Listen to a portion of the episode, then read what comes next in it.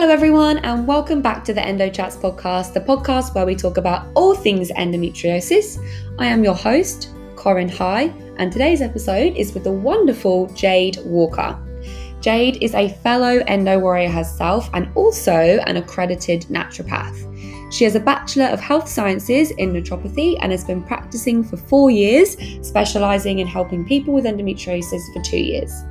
I actually stumbled across Jade's page and ebook a few months ago now and just loved how she was sharing information and advocating for the community. In this episode, we delve a little bit deeper into her own journey with endo and find out her top tips to managing this condition naturally. So, without further ado, let's get on with the podcast. Hello, Jade. Welcome to the Endo Chats podcast. It's so good to have you on. How are you today? I'm really well, Corinne. Thanks for having me on. I'm really excited to have a chat with you today. I know. Um, we've just got the news about the end of the lockdown is nigh here in Melbourne, so we're all in very good fingers mood. crossed. Um, how are you feeling today in terms of your endo? Are you having a good day, a bad day, a medium day, a tired day because you've got twins? uh, yeah, today is a is a brilliant day actually. Um, my husband and I, well, because we're in Geelong apart from today finding out we're going back into lockdown, we have had a little window where we weren't in lockdown. So we went for a walk to a cafe this morning and um, got ourselves a juice. He got a coffee, walked back, fed the girls. So that was really nice. So I'm actually glad we did that before finding out the yeah. Dan Andrews news this morning. um, no. But endo wise, I've been living in bliss since you know pregnancy obviously pregnancy had its own things too uh, but just um, because i'm breastfeeding haven't got my period back yet. So honestly the thought of getting my period back when i first thought of it scared the shit out of me. I yeah. was like oh my god it's been so nice not having to deal with period pain for a while. So we'll see what happens. When does it generally tend to come on? Everyone's completely different. So I know another twin mum who had has really bad endo and her period came back just recently. We had our twins at the same similar time. So hers yeah uh, four months after wow, okay. pregnancy which is quite soon. Whereas i know some people who don't get that period back for another year or simply just once they stop breastfeeding because the idea is that it should inhibit uh, fertility because when you're breastfeeding, your body doesn't want to go through another pregnancy. I didn't even uh, think so, about it like that, actually. Yeah. So it's oh, your body's okay. natural contraception in a way. Yeah.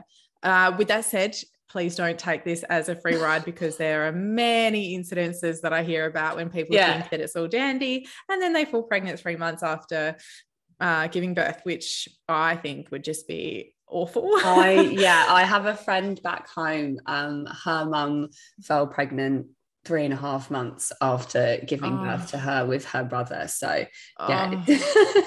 it is possible. Wow. But I think we're going to start off today just talking a little bit about your endo journey. So, kind of when you started your period, when did you know that you, or when did you suspect that you might have had endo or that something was a little bit off, and what that journey kind of looked like for you? Yeah, so I got my period when I was 11 years old which is considered quite young. With that said, the prevalence of young men menarche is increasing, unfortunately. So basically, not long after that, I started getting very bad period pain or what we call dysmenorrhea. And it wasn't just, oh, have a heat pack and you're good to go. This was debilitating, excruciating, screaming on the floor every month, days off school, you know, you know the drill. And initially it was go to the doctor, be given Ponstan, which is a very common non-steroidal anti-inflammatory drug for period pain that a lot of women get given. Is it right that they also use it for arthritis? Potentially, because all NSAIDs work in the same way on the inflammatory pathway. Yeah, basically, okay. yeah. Because so when my GP prescribed it to me, um, she explained that it was for arthritis, but that she was going to give it to me. And it didn't really make any sense. So to hear somebody else ah. be prescribed with it Yeah, okay, that makes okay. more sense in my head because I've never heard anyone else be prescribed it before. I thought that maybe right. Just, yeah. So I've actually never heard it being prescribed for arthritis, but when you understand the way that NSAIDs work, so NSAIDs standing for non-steroidal anti-inflammatory drugs, that or even though they get targeted for different things such as period pain arthritis headaches or whatever they're actually all just doing the exact same thing so you've got this inflammatory pathway in the body um, you've got the COX and LOX inflammatory markers, and what it's doing is just switching off those inflammatory markers. So, no matter where the inflammation is in the body, it's just switching it off. There you go. That's how it works. Yeah. Okay. Um, and obviously re- reducing those prostaglandins as well, which you know we know so commonly are associated with that really high pain in yeah. um in, in in endometriosis. So yeah. So prescribe with that, and then yeah. So I was finding that it wasn't hugely effective, particularly if it, the pain hit. Uh, it wouldn't do anything if I used it at the time. You really had to use it in the lead up to the pain, but sometimes you wouldn't know when the pain was going to hit. So I just kept going back. They just kept saying, You got to persist, you got to do this. And then it was, Okay, well, we'll put you on the pill then. And you know, when you're a young teenage girl who's not even sexually active yet, like, you know, that's a bit of a thing. And anyway, so I did go on the pill that stuffed my hormones up quite quickly. Do you remember which one they put you on? Um, I, I'm trying to think. It might have been. I think initially it might have been Diane or Levlen or something like that. Mm. And then later, because it made me gain weight really quickly, I Same. got become oh, really moody. Like the, the mood swings and the emotions were just awful. And so then I found out about Yaz, and I that's one that has the increased risk of cl- blood clots.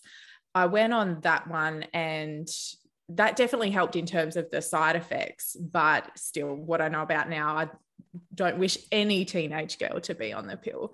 We can talk about that later. Mm. so, anyway, kind of dabbled in different things, and realistically, you know, the only thing like I could do was just yeah take lots of painkillers and hope for the best. And and again if I ca- caught it in time or use things preventatively it, it may have helped but then there were other times where I got caught out. And I remember one time when my mum just caught caught an ambulance. She was she used to be a nurse. She's worked in healthcare for a long time and she always knew you know this isn't right.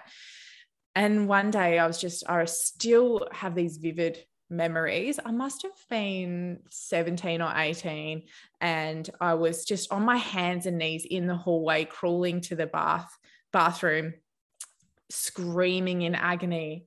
And mum was like, I don't know what else to do. Do you want me to call an ambulance? And I said, yes, yes, like screaming because I was like, this is just, I don't know, like this pain is so bad, someone take it away because I'm going to die here. Like that's how it feels.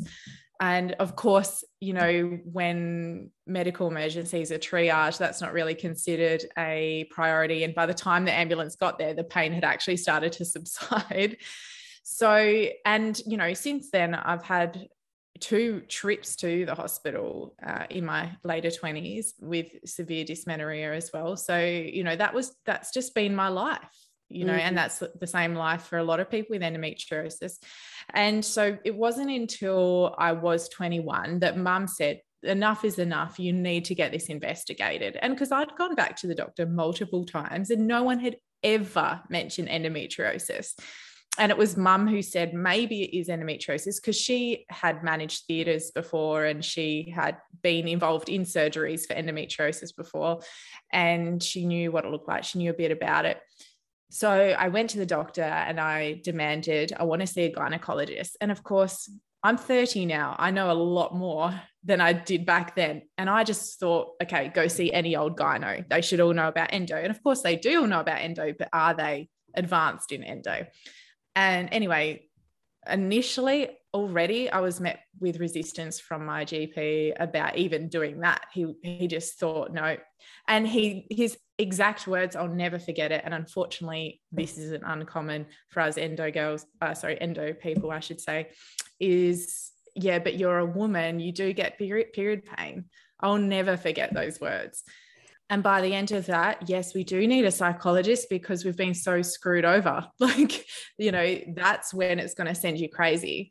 And it's that constant flattening of your feelings and what you're trying to explain. It's that constant ignoring what you're going through. And even say when you do go to the emergency department with pain, as soon as it's established that, oh, it's just period pain, it's like, hang on, I'm in more pain than that person next to me who's being treated more seriously for something else. Or a cut so, on their hand, or, you know, like yeah. something that is, yeah, not that is not as painful necessarily as what as what we're going through. Yeah, absolutely. No, I do agree yeah. with you. So you in your you're in your early 20s yes. and your mum has suggested that it might be endometriosis. Yep. So I went to the doctor with some hesitancy. He finally wrote me a referral to a gynecologist. I went to the gynecologist and she was also very hesitant. And this was, you know, upon reflection, I was in my hometown of 24,000 people population, not the best hospital or specialists available, you know, all of that kind of rigmarole. And she just shut me down as well. And she didn't really want to like she thinks she was like i don't think that's what it is. And i'm thinking well what is endo then if it's not bad dysmenorrhea? Like and anyway so she reluctantly said fine we'll do a laparoscopy but she was also like even if you do have endo we have to burn it off. And of course you know that's with ablation and we all know i'm sure i'm preaching to the choir that we all know now that ablation isn't the best type of surgery. And she was like you know if we do do ablation it could affect your fertility which is true uh, but i just said i don't care i want someone to go in and have a look so i had you know coincidentally in the same year i had a knee reconstruction and then i'm going in for a laparoscopy as well oh, literally wow. a month a month aside each Your other. Your poor body. yeah, I know. I've got so many scars on my body. Uh, so we did that and, you know, wake up from surgery and they say, good news, no endo found, but we've dilated the os, which sometimes can help with um, period pain on one hand, it's like, oh, great, you know, nothing found. But on the other hand, it's like, why? Like, why then do I still have this pain? And also, the procedure of dilating the os didn't help my pain whatsoever either. So, anyway, that sent me down the wrong pathway for many years because I was like, well, I don't have endo, but I'm just one of these people, these freaks who just have really bad pain and I don't know why. And it wasn't until I started my Bachelor of Health Science in Naturopathy that I thought, okay, this is going to give me answers. There must be something I'm missing as to why I get really bad period pain because it's not endo, you know? And I kept, as I was going through my degree, it was four years full time. And every time we touched on reproductive medicine, it was if you've got bad period period pain, you need to be investigated for endometriosis. Like it was just every time. And I thought, maybe it was missed.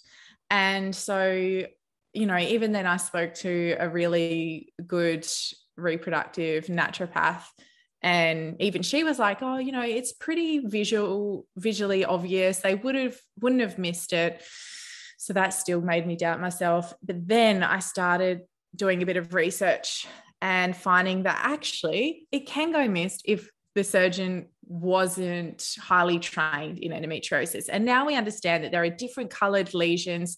It can be hidden behind certain structures and all those kind of things. And so it literally wasn't till two years ago that I finally uh, got invest investigated. Wow, I can speak today.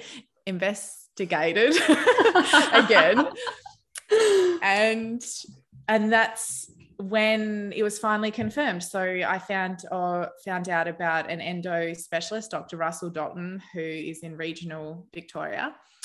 And just one trip to his office, he is highly skilled in transvaginal ultrasound. And of course, I'll caveat that we all know ultrasound isn't the be or end all to find endo. And in many cases, it, it doesn't pick it up but there are some lesions that can be picked up to a very highly trained eye. And in my case, that was the case. And so this appointment to Russell with literally within the first 10 minutes, he's like, all right, get up on the bed. We'll have a quick look. And he's like, oh yeah, yeah, I can see some endo there on the uterosacral ligaments. Can you see that, see that there? And I was just shocked after 17 years of having periods that just like that, someone finally validated me. And I just felt so overwhelmed. Like I feel overwhelmed just repeating it right now. And, you know, so like my heart was racing with happiness and excitement. And then we got off the bed, sat down. He's like, all right, so we'll book in your surgery for January. And it was just like, let's get this done, you know, finally. And I just started crying and I was just like, oh my God, like this is the first time anyone's actually finally told me I've got endo all these years of being ignored and told this and that. And yeah, it was so, so amazing. Would you say that that is what, because you were already down the naturopath path, is that yeah your and your own experience the reason why you went on to specialize in helping people with endo absolutely so i'd been practicing for two years by that point and i already saw a lot of endo anyway and there was always a part of me that wanted to specialize in endo but then my other that uh, imposter syndrome was like, oh, but you haven't got a diagnosis yet, so you don't have a right to da da da, you know. Uh, and then, anyway, when I finally got that confirmation, I was like, right, that is it. This is my pathway. This is what I need to specialize in because I want other women or other people, I should say, to fast track that the time that I had to go through to get that diagnosis. So it was pretty much that afternoon that it started. I just got on Instagram and I was like, look, finally have this diagnosed and then it just everything just naturally unraveled from there and ever since i've just been a bit of an endo crusader the stuff you share online and on your instagram is so helpful what exactly are your qualifications i'd just say probably bachelor of health science yeah naturopathy okay. but accredited naturopath yeah but i mean that's quite a lot of work um, it was a lot of work yeah. yeah. how long did you study for so four years full time. Yeah, see, that is a lot yeah. of work. How long have you been a naturopath and specializing in endo for now? Yeah, so I've been a naturopath now for I think it's four years. You lose count after a while. And specializing in endo, I'm just trying to think, would be would be about two years, I think. Because I'm just trying to remember, because I feel like my whole pregnancy and beyond is a whole blur, but that was a whole year in itself and then before that uh, it was about a year before that that I was diagnosed. So yeah, probably a couple of years. But again, I was seeing a lot of endo people even mm. before that. So, but once I got it myself, because I, if anything, I was just researching for myself, and then that was just helping me become a better practitioner for everyone else. Yeah, wow. And so taking all of that kind of over the years, your experience, your training, your qualifications, what would you say are some of the kind of main basic points that you've learned about endometriosis and the role mm. that natural how do you say it naturopathy naturopathy naturopathy there you go um, i've yeah. only ever written it i've actually never said naturopathy before. Um, yeah, everyone's the same. I think I'm going to get there. By the end of this, I'll get there. Um, but yeah, yeah, what is it that you say? Would you say that is the most important things that you've learned about the role of naturopathy um, in treating endometriosis? Yeah, so I've boiled it down to four main categories that I always tell people. So there's one is reducing inflammation, two is modulating the immune system, Three is correcting gut health.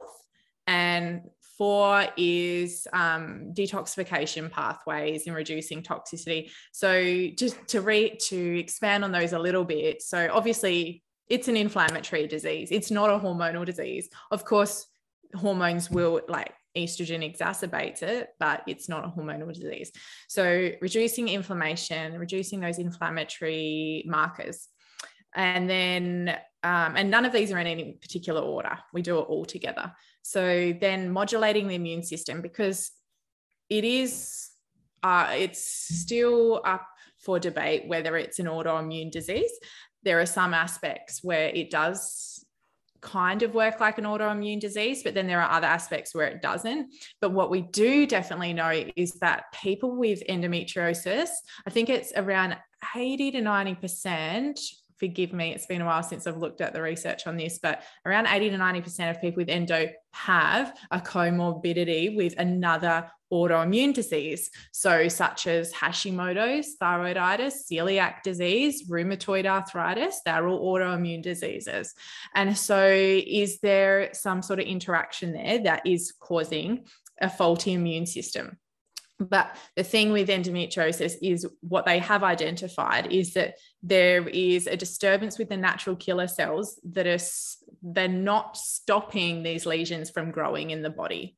So these natural killer cells should usually be recognizing these um, this endometrial tissue and lesions as foreign bodies and engulf those and get rid of them. So it should be like that. You don't belong here. We should get rid of you before you grow. However, because there's this faulty, there's this disturbance in the immune system, it's actually allowing those um, lesions to grow.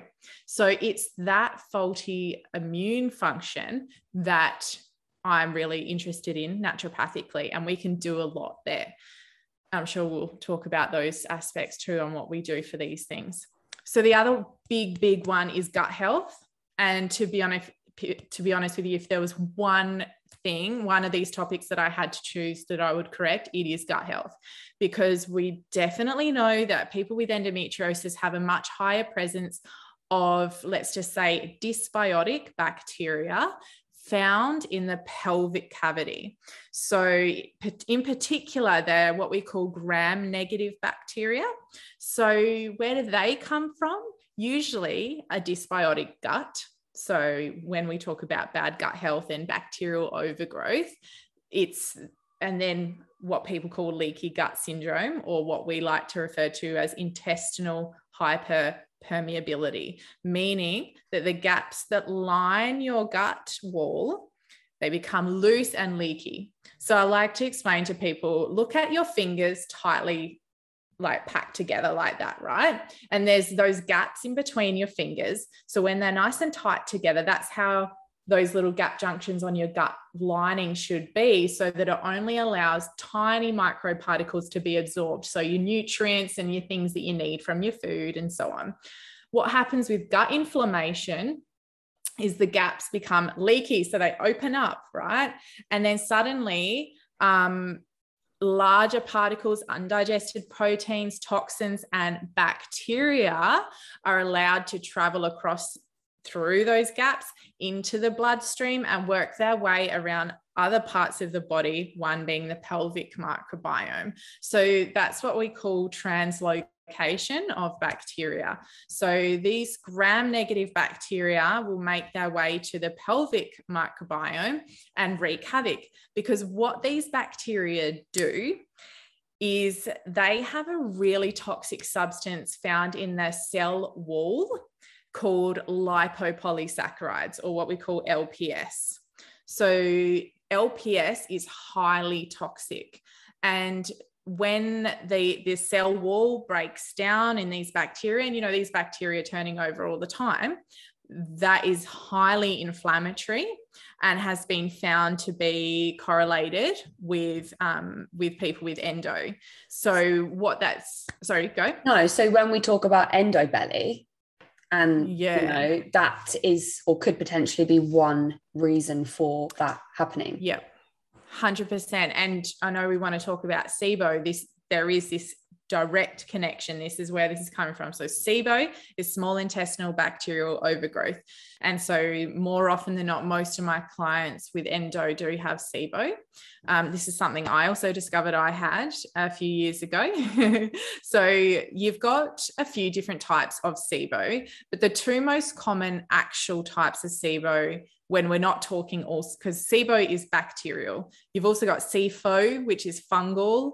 Um, so, you know, there's other aspects, but when you're talking about the actual bacterial, your two most common are methane dominant and hydrogen dominant. So, methane dominant is the one associated with constipation, and hydrogen dominant is usually diarrhea. Some people have a mix of the two, and usually you would have a bit of methane overgrowth as well if you have a mix for me, I did always have very slow bowel movements, slow transit, and was very prone to constipation and a lot of bloating, that IBS presentation, my I'm whole exactly- life. Yeah, I'm exactly the yeah. same. I can go sometimes days Mhm. without going, Mhm. and then I'll be like Mhm. clockwork for a month, and then something will set me off, Mm. and it might be something that I eat all the time, but for some reason, it you know, and also something else that I realized that I've had for years now is restless leg syndrome um, Yeah. which is another symptom of SIBO. I've been doing honestly so much Mm. research into this. I bet you I- have, yeah. um, but I, yeah, quite often of an evening, if I'm sitting or um, lying down, even when I get into bed, I feel this just like urge, uh, like I have to move my feet and my legs because otherwise it just Mm, mhm. feels uncomfortable. Um, Mhm. my mum and like partners before have b- got really annoyed by it because they're like, I've never met anyone that moves their feet or their legs as much as you. And I'm like, I can't help it. It's just, yeah, it's just what I do. Otherwise, I just feel so uncomfortable. So that's another, yeah, symptom that I recently found out that you should be looking out for, as well as, you know, constipation or diarrhea. But Yeah, absolutely. No, that is a big one for sure. And again, I've, I see clients with restless leg syndrome with Mm. SIBO. So, yeah, as exactly like you've pointed out, there's a huge correlation between um, SIBO and endometriosis. And it's no surprises given that around that same percentage of people with endo have IBS. And it is around 80% of people with IBS who have SIBO. So, you know, it's all connected, right? Um, and it's no surprises because we know just about everything stems from the gut these days. And it is, it's all to do with the the dysbiosis and that leaky gut wall. So that permeability, allowing things to go into the bloodstream that shouldn't be there, and then going and wreaking havoc in different parts of the body. do you think that what we eat as endo people has a massive effect on the rate that our endo grows back, for example, or our endo belly? Because I know that you know some people have to give up gluten some people have to give up Yeah. dairy some people have endometriosis and they're celiac so the Mm, mm. being you know glu- gluten intolerant is they can't cut that out because they just can't have it anyway do you think Mm. that at some point we're going to find an endo diet that is going to be something that can you know not stop but definitely slow the rate of regrowth and is there something out there at the moment that you think all endo warriors should be doing and following in terms of what we eat and what we put into our body and the toxins that we are exposed to because I also only very recently found out that even in our cleaning products there are things that can encourage the growth of estrogen which Yeah. As we know is something that can also affect you if you have endometriosis so there's so many things out there do you think there's Mm. going to be a one size fits all or or do you think that it is something that's always going to have to be tailored to the person Yeah, I reckon you already know the answer to that. it is. It's always so different. And it's such a multifaceted question and so many different answers for this because while yes i see some people get significant improvements from diet alone then i'll see another client in the same day who won't. So it's it's obviously it's all the same disease but it doesn't mean that it's all just driven by the one thing. Like at the end of the day if it, if it's inflammatory there are so many facets that can make inflammation worse. Yeah, so obviously you know repair the gut of course. Um, but if you have celiac disease and then say you're having gluten particles gluten proteins in your diet then that's going to drive up inflammation and make your endo worse right? So it's it's unpacking again and this is why i just love my profession because that's what we're all about. Where you know we holistically assess what's going on. We don't just try and fit you into a mold. But it, you know people do always ask me though what is the best diet for endo? And of course there are definitely some some mainstays that everyone needs to follow. And there are there are still debates with some of these aspects but the things that i see get the best improvements unfortunately are the dairy and and wheat. And i say wheat rather than gluten because it for some people it's the gluten but then for some people it's other aspects in the wheat as well which kind of falls into the category of fodmaps too. Um, but yeah usually the dairy because of the um, inflammatory a1 casein protein um, and then you know also gluten because quite often if you do have intestinal permeability what gluten does is it actually increases this um, release of zonulin and zonulin actually um, causes the wall gut wall to become permeable as well. So they're the top two. Soy is up for debate quite regularly. That's what i was going to ask you because yeah. I do cook with soy quite a lot mm, and generally mm. tend to find even if it's gluten-free soy that um yeah i'm a little bit bloated afterwards. Yeah. Um yeah. but i'm just not i mean i've had to give up cheese man. I can't yeah, cheese yeah, yeah. and bread.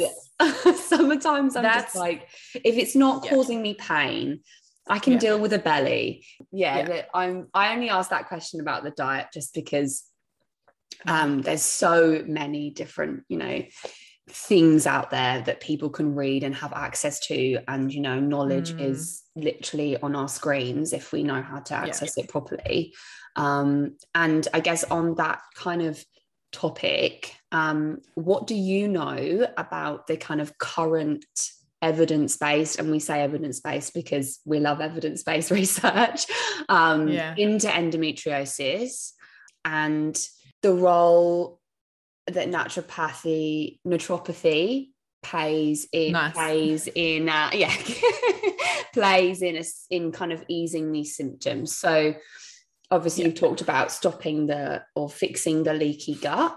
Um, mm-hmm. But yeah, what else? Um, you know, based on the evidence, do you do? Yeah, and I just want to quickly add a bit more just to the dietary bit before we move oh, okay, on. Yeah. I will.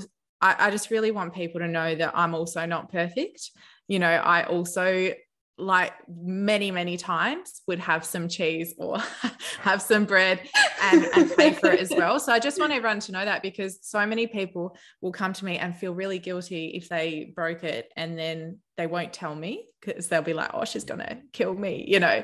Um, and i just want everyone to know that. Um, but and then also just just touching on the soy as well the thing i wanted to add there is even though there are some benefits to the phytoestrogens found in soy, it's also can affect the thyroid negatively. And quite often people with endo have thyroid issues. So I just wanted to add that in there in case people wondering what is it about soy that's an issue potentially. Yeah, no, definitely. Um, Thank you. Yeah, um, I do think that there is some room for maybe like some edamame and things like that here and there. But again, it's a bit up for debate. Yeah. Anyway, moving on. So yeah, there actually is quite a few. So the thing with naturopathy for endo, it's like what aspects are you looking at? Because as a whole, like no one studied naturopathy as a whole for endo. It's about the different supplements and nutrients, dietary approaches, some herbs, you know, things like that. There are a few top things that have been studied for endometriosis and the the study like the cohort sizes still aren't significant because you know research costs a lot of money. Um you know you got to get a lot of subjects and doing double you know randomized placebo control trials it's hard. But we do have some studies that are leaning towards certain things. Um yeah so you've got a couple of top ones and to be honest this list I could keep going but um, N-acetylcysteine or NAC is a common one that we often talk about. Again, the study size isn't, you know, the one? Yeah. So yeah. I'm on uh, P2 detox with added yeah. NAC in it. They've added NAC in beautiful. it for me. So yeah, yeah, heard of that one. Awesome. Yeah, awesome. And that's what we call a compound. So if you have a formula that has a few different um, powders in it, we call that a compound. So, and for listeners, P2 detox is a very is by MediHerb. It's a very common um, powder that we would often recommend because it has curcumin, bro- broccoli sprouts, and a few other um, cofactors that help with um, converting phase one and phase two liver detoxification to to clear out excess estrogens because our liver is responsible for metabolizing our hormones. And if it's not functioning correctly, then that's going to get backed up and it's going to, you know, exacerbate your symptoms. I could talk about that on a for a whole podcast in itself. Um, and that falls into remember how I was saying I've got my four top categories for helping yeah. endo, and one of those is detoxification. Um, anyway, so N-acetylcysteine, what that does, um, so in the research, I think it was a 2013 study where, and again, it was a small sample size, but there was promise. And what it showed was that it, so it was looking at endometrial cysts. So those people with endometrial cysts were um, took the N-acetylcysteine for three months, and they found a significant reduction in pain the um, those who that were in the study, many of them cancelled their surgery because they felt they didn't need it anymore. They found that there were um, reduced cyst size and amount of cysts that grew back. Um, so, you know, that absolutely does show promise. And you know, we can extrapolate data from other studies as well that to theoretically apply to endo. So, for example, NAC is also um, used for reducing inflammation. It's used to support our liver health because it's a precursor to glutathione. And glutathione is the liver's most potent antioxidant.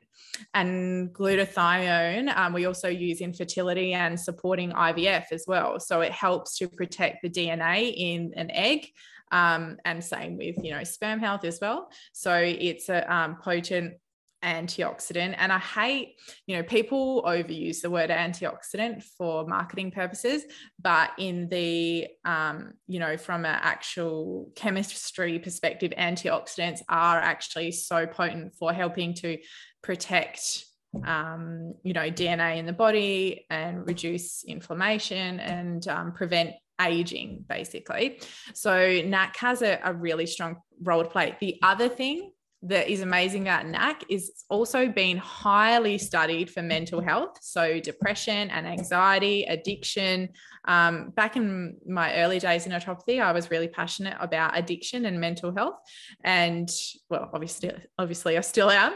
And um, yeah, there's some really good studies looking at NAC for those kind of traits as well. So, NAC is such an amazing thing that you can use. It's got very low side effects. It's really safe to use and and really effective. So that's a really good one. Um, Another one, which I'm sure a lot of people would have heard of, is curcumin, or you know, the active constituent of turmeric. And reason being because we know it's a really potent anti-inflammatory. So it, you know, it down regulates those inflammatory markers and oxidative stress again. So reducing that the prostaglandins, and again, prostaglandins is one of those inflammatory markers that um, drives up the period pain right? Um, so the issue though with curcumin is are you getting a bioavailable source? You know, there are so many turmeric capsules available these days. Is it a good one? Because I do get so many people say to me, oh, I was taking turmeric, hasn't really done anything. And I'll be like, okay, which one is it? And it's one that they just got off the shelf, easily available. The dosage isn't right the delivery mechanism isn't very good. So, what we really want is something that is what we call either liposomal or phytosomal. So, it's like the curcumin is actually wrapped up in these, um, like a lipid bilayer that helps it to get delivered across the gut wall and actually be effective. And can you, you find those in the chemist if you know what to look for? Is there like a, mm. a brand that you know that people um, could, you know, buy, use mm. that is Good. trustworthy. Because it's like that with all supplements, yeah. right? With mm. fish oil, with Vit D, with zinc, mm. with anything that you mm. might be taking, you have to be so careful where um, you're yeah. buying it from and what else is in it. Yeah. So I always feel really conflicted on my answer here because, on one hand, um, you know the the best of the best is always only ever prescription available uh, sorry practitioner only usually but there are actually some companies that you can get on like iherb or you know online somewhere that are just as good but I'm always conflicted in advising that because if it's not coming along with professional guidance, you might do it wrong, right? With that said, that like I'm also conflicted because I know that not everyone can afford to see a naturopath either. And I want everyone to be able to access this information. I want people who can't afford to see a naturopath to still be able to access good quality care or good quality products. So I feel really conflicted with the answers that I give on this. I'm sorry. One, that wasn't my intention. No, no, no. It's I want you to ask me these questions because I want to be able to provide that answer. But um, yeah, with the curcumin, if we were to talk about brands, so again, like the brands that I prescribe are practitioner only. Um, however, um, if you can't see a naturopath and you wanted to try some, um, I would be looking at. So, if you were to go to a pharmacy in um, in Australia, sometimes you can get bioceuticals at some some pharmacies. I don't use bioceuticals because I've there's even better ones, but they bioceuticals is still a really good, reputable natural health company um, that you know does research on their products. They use research forms. So you know that's one that i would say is fairly readily available. Um, also if you go to some like good quality health food stores quite often there are naturopaths and nutritionists working in them and they will have tried the products. They will have been educated on the products. So if you're speaking to a qualified practitioner within a health food store you're usually gonna they usually should recommend a good one um so yeah i know that's not an amazing answer but if yeah usually you can find the other one on um iherb if people are going to go on to say iherb because there are some really good quality products on iherb you're usually looking at Thorne, um, the the brand called Thorne. they're a really really good company and i think there's another one might be Doctor's Best. They're really quite good. Um, Spectrum Pharmaceuticals. I can't remember if any of these even have curcumin, but they are just really good brands yeah. to look for that you can get. So yeah, awesome. Hopefully that helps. No, it yeah. does definitely. Sorry, interrupt your list that you were doing as well, but I was just thinking, no, is there, okay. you know, is there a yeah. a brand that people could could be mm. looking out for? And it turns out there is. What I will say is this as well is maybe not even the brand we should be talking about is the delivery mechanism. So it's is it liposomal or phytosomal? So so that's the the the delivery. So the, the curcumin is it wrapped up in a liposomal layer or um, or a phytosomal layer so that it gets delivered across the gut wall. So look for that. The other thing, there are t- certain types of researched forms of turmeric. So, for example, you've got BCM 95. Um, there's another one called, I think it's Meriva.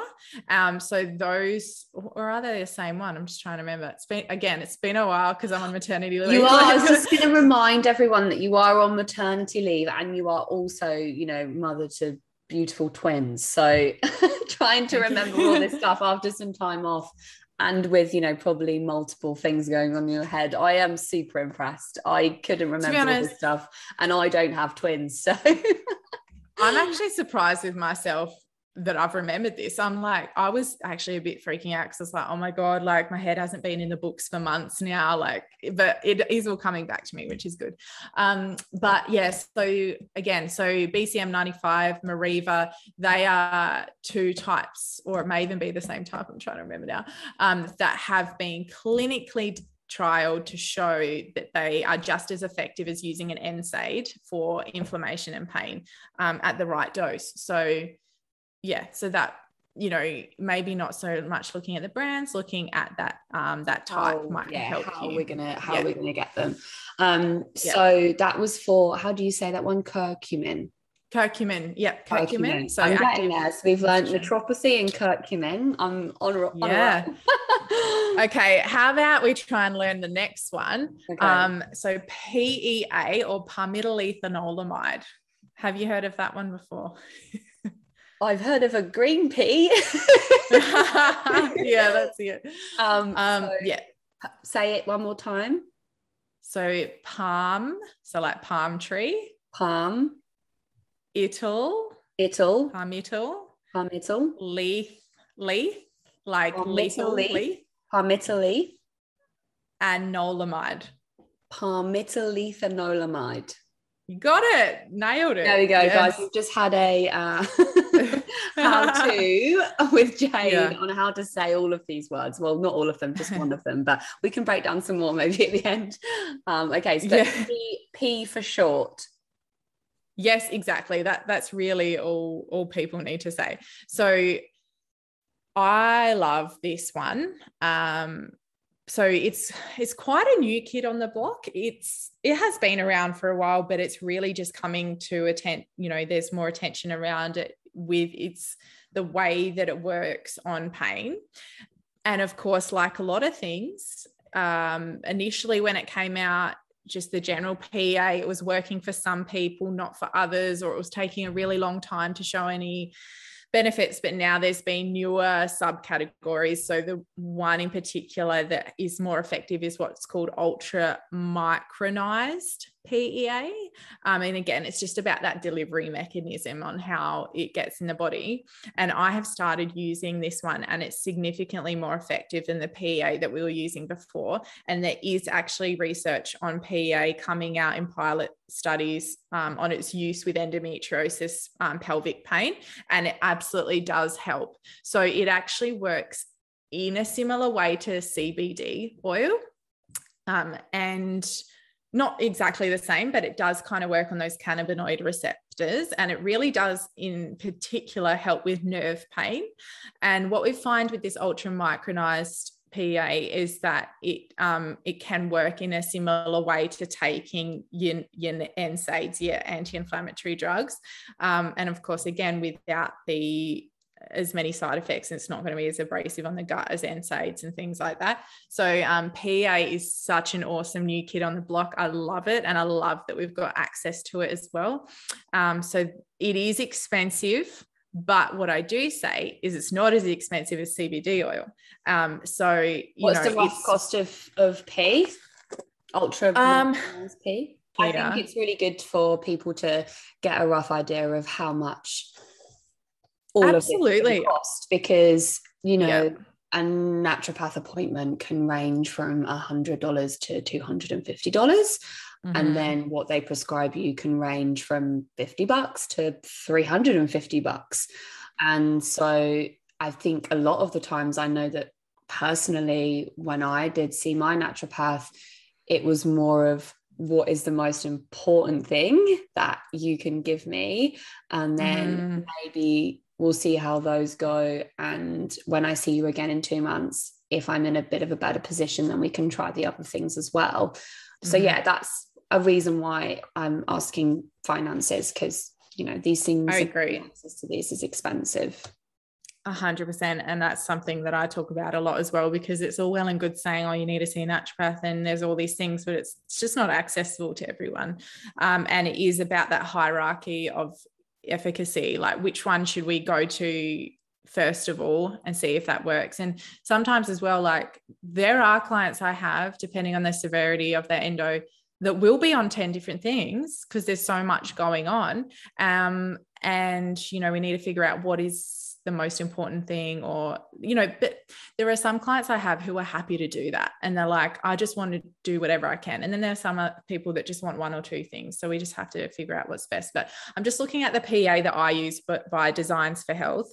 Um, so designs for health in particular has um, this particular type of pa called palmidrol um, and that's been um, re- um, has has some really good clinical research on it. Um, so that one is forty nine ninety five for sixty capsules. well that's very manageable isn't it Yeah, and so the dosage is two capsules once or twice daily, and because it is, you can use it both acutely and chronically, and acutely being on the day when the pain happens, chronically being long term. Um, you know, I usually say to my patients, okay, I would like you to take two capsules daily every day for the next few months. But if the pain hits, you could have two capsules two to three times in the one day just to really dose it, dose up on it. and is that something that we would be able to buy without seeing a naturopath or is that one of those things that has to be prescribed this particular one is strictly practitioner only. However, there are some PEAs you can get online. Um, so it, again, it's the form. And so I see lots of people say, Oh, I tried PEA and it didn't really do much for me. Then other people say, Oh, it helped so much. Um, and again, it can be whether it is right for you or whether it's the right time. And so, like I said, this is the Palmidrol from what's called Le- Levagen. I'm just looking at it now, Levagen Plus, which was the, the research type of PEA. Um, so I don't know whether you can get that one in any other brands. I mean, my head's usually only researching the practitioner grade ones. Of course. Um, so yeah, so that's um, one. And and you know, I always say if any of my clients are listening to this and um, I haven't prescribed this to them before and they would like me to prescribe it, just send me a message and I'll prescribe it for you if you're one of my clients already. I was literally just going to say to you, as a naturopath, how would you feel? Mm or how do you feel when people come to you with research that they've done themselves mm. saying mm. i want to try this or you know mm. i heard on a podcast that um yeah this other naturopath prescribes this like why haven't you prescribed me that do you yeah, think a good one that's something that you know you're comfortable with and that all naturopaths should be comfortable with or yeah what are your feelings on that is it annoying oh i like no Oh, look, okay, it depends. So we can break this down a little bit. Um, I'm always, I love that. If if you know my clients are doing research and they come to me with solid research, like proper placebo-controlled trials, or even something that shows promise, I am open to it. Most of the time, if it's endo or gut related, I will have already heard of it, and be like, yeah, absolutely, I agree, let's do that. Um, and they might wonder why haven't you given this to me already? And usually there's a reason for that. It's like, well, actually, you're already on 10 other things. I didn't want to add another thing in. And I know that the other things we're doing are also going to have a benefit. And that's another really good point. There are 10 different polyphenols that are really good for endo, but it's and they all kind of do similar things. You've got curcumin, you've got resveratrol, you've got um, you know, the green tea, you've got um, all sorts of different antioxidants that can help with endo, but they're all doing similar things. They're all working on the inflammatory pathway. So, do I put you on all of them? No. Like, we want to pick one or two that we know is going to give you the, the best bang for your buck because maybe it's someone coming to me for pain is their main aspect. So, then I would be using curcumin because we know how good it is for pain. But maybe it's um, that they're coming to me actually for fertility reasons as well as that endo. So then i might be like okay maybe resveratrol then. So like you know it's all about just trying to pick like what's the best thing that is suited for them and I guess the most important thing to remember is that you're never going to have all of the answers for someone straight away. I think yeah. a lot of the time, yeah. people, because of the medical trauma that comes with having endometriosis, a lot of people come into situations like this almost ready for a fight. Um, yep. yeah, definitely. they have been told their whole life, you know, just to shut up. Um, mm. But also, you know, we are equipped as endo warriors with a lot of knowledge that we think is right because it's perpetuated mm. within our circle. We hear the same things over and over again, but that doesn't necessarily mean that it's true. And that's why, you know, when we spoke before the podcast, we both said we want to talk about evidence based research because yeah. we can't do anything unless we can see that it's you know been working and evidence myself having you know studied statistics at uni and you obviously knowing as much as you know it all comes from seeing things actually working. And I guess mm-hmm. that's another aspect of that, right? If someone's coming to you and saying, oh, somebody from down the road told me that their naturopath prescribed them this, and why haven't you done it for me? It's almost like, oh, okay, well, this is why I haven't. And, and also, I mean, do you get your clients to do bloods and test for lots of different things before obviously you start mm. recommending mm. things? Absolutely. And and just to quickly uh, touch on what you were just saying there, one of my favorite terms lately is survivorship bias. And a lot of people will have used one thing and say that, oh, that worked for them. So it must work for everyone else. Um, you know, even like multi level marketing companies, um, dare I say it, things like Juice Plus and stuff like that, you know, they I've seen people take those products and say, this can help with endo. And it just really gets under my skin because I agree because, wholeheartedly. Oh, I have friends yeah. that have entered into that sphere mm, and mm. constantly bombard me now that they know I have endometriosis with, oh, this mm. capsule contains 20 different types of fruit oh, and vegetables. It's going to cure your endometriosis. And I don't even, you know, grace them with a response anymore because I just can't yeah, be told same. by someone that doesn't have it, same. that doesn't have yeah. it, that it's going to cure it. Yeah. And that's the thing that gets, yeah, gets me the most. So I do. Oh, it's frustrating. yeah. So that's definitely another can of worms. Um, but yeah, so blood tests, absolutely. Like there's pretty much not one client I see who I wouldn't want to look at even just routine bloods like your, your general B12 iron folate, vitamin D, just yeah. your, your, standard blood workup. And um, even though none of those things are directly like telling me anything about the endo, what they are telling me is um, things that could be, you know, potentially making them feel worse. Vitamin D in particular, it's a potent immune modulator. And so, as we know, endo is an immune dysfunction so if your vitamin D shit, and sorry, I shouldn't, I don't know if I'm allowed to okay. swear. Don't have worry about swearing on here. good, good. Okay. Um, one of the issues with vitamin D is the reference ranges are completely off. So, for example, they're happy if your vitamin D is anything over 50, but actually you really want it to be over 100. And particularly with fertility purposes, we know that vitamin D should actually be about 120 for women. It's a little bit different for men, but um, particularly for women, should definitely be about 120. And I can tell you right now, that's probably 5% of my clients that are actually over 100 yeah, my um, vitamin D wasn't over 100 when I was tested for it. I had to go to my GP to get the results read back to me, and she was like, "Yeah, your everything is fine, everything is um, normal." And then my naturopath was mm. like, mm, "You probably need to take a vitamin D supplement. You also are a little bit low in B12. I don't know why she hasn't brought that up. So you probably need to, you mm. know, take some B12. So it is very interesting in what GPs will say is normal, and obviously what you guys think yeah. is normal. And you know, and I I just want to defend GPs though because like you know sometimes it comes across as if like I'm a doctor basher or something, but I absolutely am not. Um, obviously, yes, there are those that dismiss us and ignore us and treat us really poorly, 100%.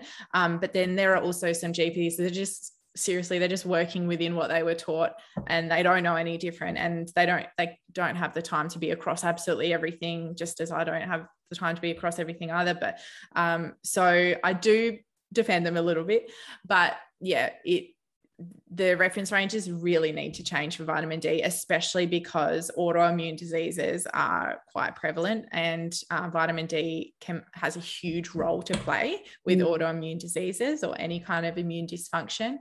Um, so yeah, they would be my common blood tests. But then we also have what we call functional testing, and that's kind of your more um, your bigger tests, everything from, you know, gut microbiome testing to what's called a Dutch test, which stands for dried urinary comprehensive test for, uh, sorry, dried urinary test for comprehensive hormones. That's probably my number one favorite test that I do with a lot of my endo people. And the reason why is because, as the name suggests, it's very comprehensively looking at your hormones.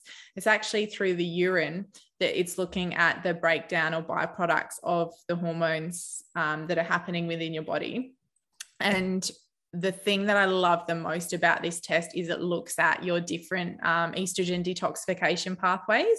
So, you know how we are talking about before, obviously the liver is really important for that. And there are actually three pathways that estrogen can go down in the liver. And there are two that we don't want it favoring, and there is one that we want it to go down. And pretty much always, anyone with endo I see, it's going down those two unfavorable pathways. So you've got 2 hydroxy, which is the good one. We've got 4 hydroxy and 16 hydroxy, which are the ones you don't want. The 16 hydroxy is actually associated with, uh, with estrogen driven cancers.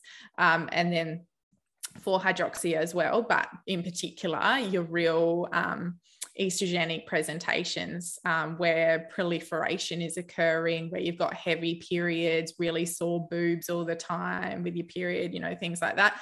Um, and the good news about that, though, is we actually have, again, supplements and herbs that help to push it back down the 2 hydroxy pathway. Um, so even curcumin and NAC can help with the liver detoxification. But um, one um, compound in particular is called DIM for short, or diindolylmethane. It's actually an active. I'm not even going to attempt that one.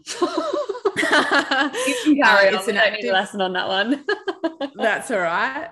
All together now. um, so yeah, it's um, it's a, actually an active constituent found in the cruciferous vegetables, in particular broccoli sprouts, and that's why P2 Detox has the bro- broccoli sprouts. And actually, um, we should really add broccoli sprouts as a really key um, either food, but you can't, it's not something you can find very commonly. You can make them yourself, um, but really good to get in a powder form um, because it's really high in these sulfur compounds um, one being DIM. Also, you know, it's got things like your sulforaphane, um, your indole 3 carbinol. There are all these things that um, are really potent at supporting liver detoxification and reducing inflammation. So it's one that we love for endo for that reason. So what you're saying is is snack on broccoli stalks. not even stalks. Well, yes, broccoli stalks will help, but the sprouts, yeah. Okay. And the reason, and the, and it's really like basic. Um, it's really straightforward if you think about why sprouts over eating broccoli, because for every sprout, for every broccoli sprout is the same amount of sulforaphane that you're going to get in one whole broccoli floret. So by having um, all you know having a hundred sprouts in one sitting you're going to get such a highly dense concentration of that um, of those sulfur compounds does that make sense yeah yeah so that's why it's so um, potent you know they're not the best tasting thing in the world but they are incredible and the brand that i do recommend is enduracell um, enduracell have a really really good range of um, high sulforaphane containing broccoli sprout powders. And I'm pretty sure you can get those online, but yeah, I can okay. prescribe them for people as well. Yeah. Awesome. Um, yeah. I feel like I'm learning so much. My brain is just like, but it's all stuff yeah. that I've heard of, but I just mm. don't know the kind of science behind it. What why? is the yeah. yeah. the why, the the reasoning or you know mm. adding these you know things into my diet or making sure i'm getting more of one thing or less of the other um and this is why sorry to no, in there for okay. a sec but this is why I get so infuriated when people, well, not so much as more, but uh, as much as I used to, but I would get really infuriated when people would say, oh, there's no evidence for naturopathy. And it's like, what aspect of naturopathy do you mean? Because all these products here that I'm using have research behind them. And it's about the way that you apply that research to the condition that you're using. And yes, we may not have lots and lots of um, placebo controlled trials for broccoli sprouts in endo, but we know how it works in the body and we know how those aspects affect endo. So, like, that's how we're applying that. Yes, with all of this knowledge, you then wrote the endometriosis e handbook. Um, yeah. How long has that been available for people? Where can they find that? What has it got in it? Like a brief kind of yeah yeah give me a blurb just because i know that yeah i myself and i think a lot of people do love reading as many things as possible about endo. So it'd be good for people to know where they can find it and access it and kind of what information they can glean from it. Absolutely. And so first of all jadewalker.com.au is where you can get it under the ebooks in the shop. Um, but it all started to be honest it was just started as a handout that i made just for my clients. And then i just slowly was expanding on it. And then i thought actually this should be readily available to the public. Anyone can have this.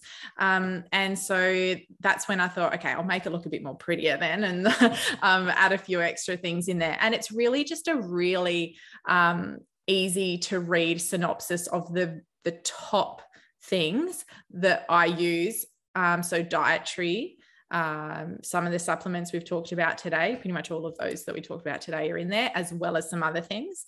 Um, different things you can use that can help with your pain. So, whether that be supplements or actual physical things such as a TENS machine or acupuncture, um, some extra resources um, that are helpful for endo, uh, and then just a little bit about my story. And, you know, it's, it's something that you can easily read and dissect in an hour. You know it's nothing um it's not like this extravagant long book or anything. It's just encyclopedia it's got the information easy to grab um and exact it even has dosages in there um on you know things such as the N-acetylcysteine and curcumin um, that are beneficial so yeah it's just it's something that anyone can just go online and purchase and get some information from I will put that in the show notes so that people can um, find that and find you.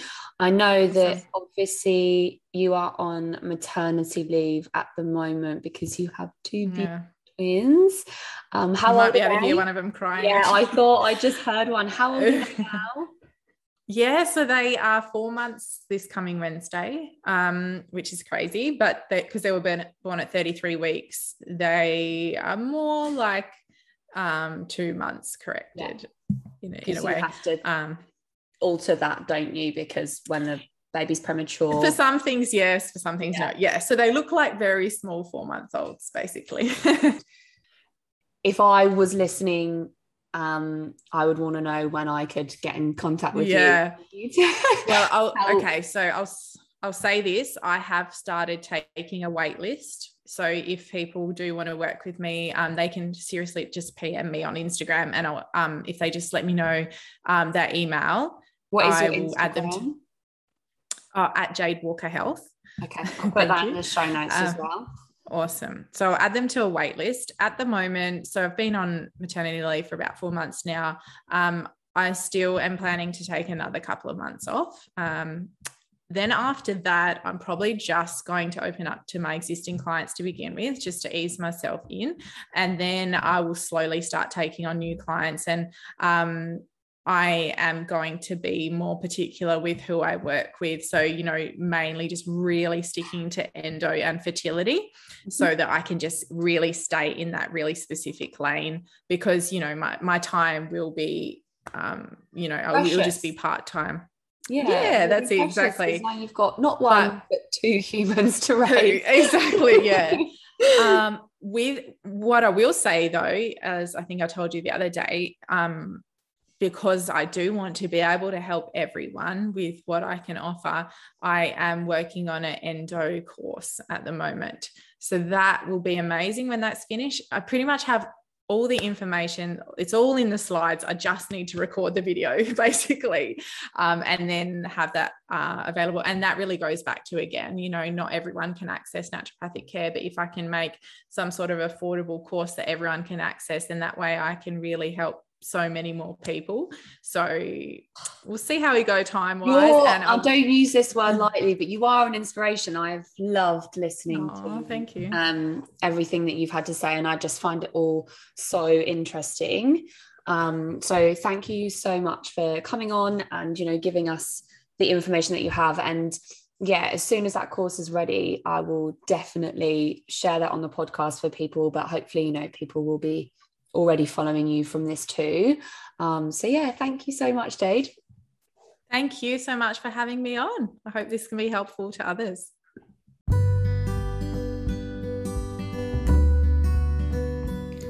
Thank you so much for listening to this episode of the Endo Chats podcast.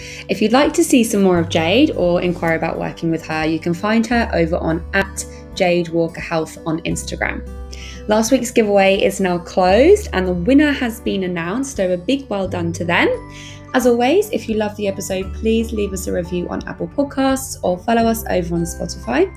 We are also growing our community over on Facebook and beginning to organise meetups now that the lockdowns are over. So head on over to our weekly discussions.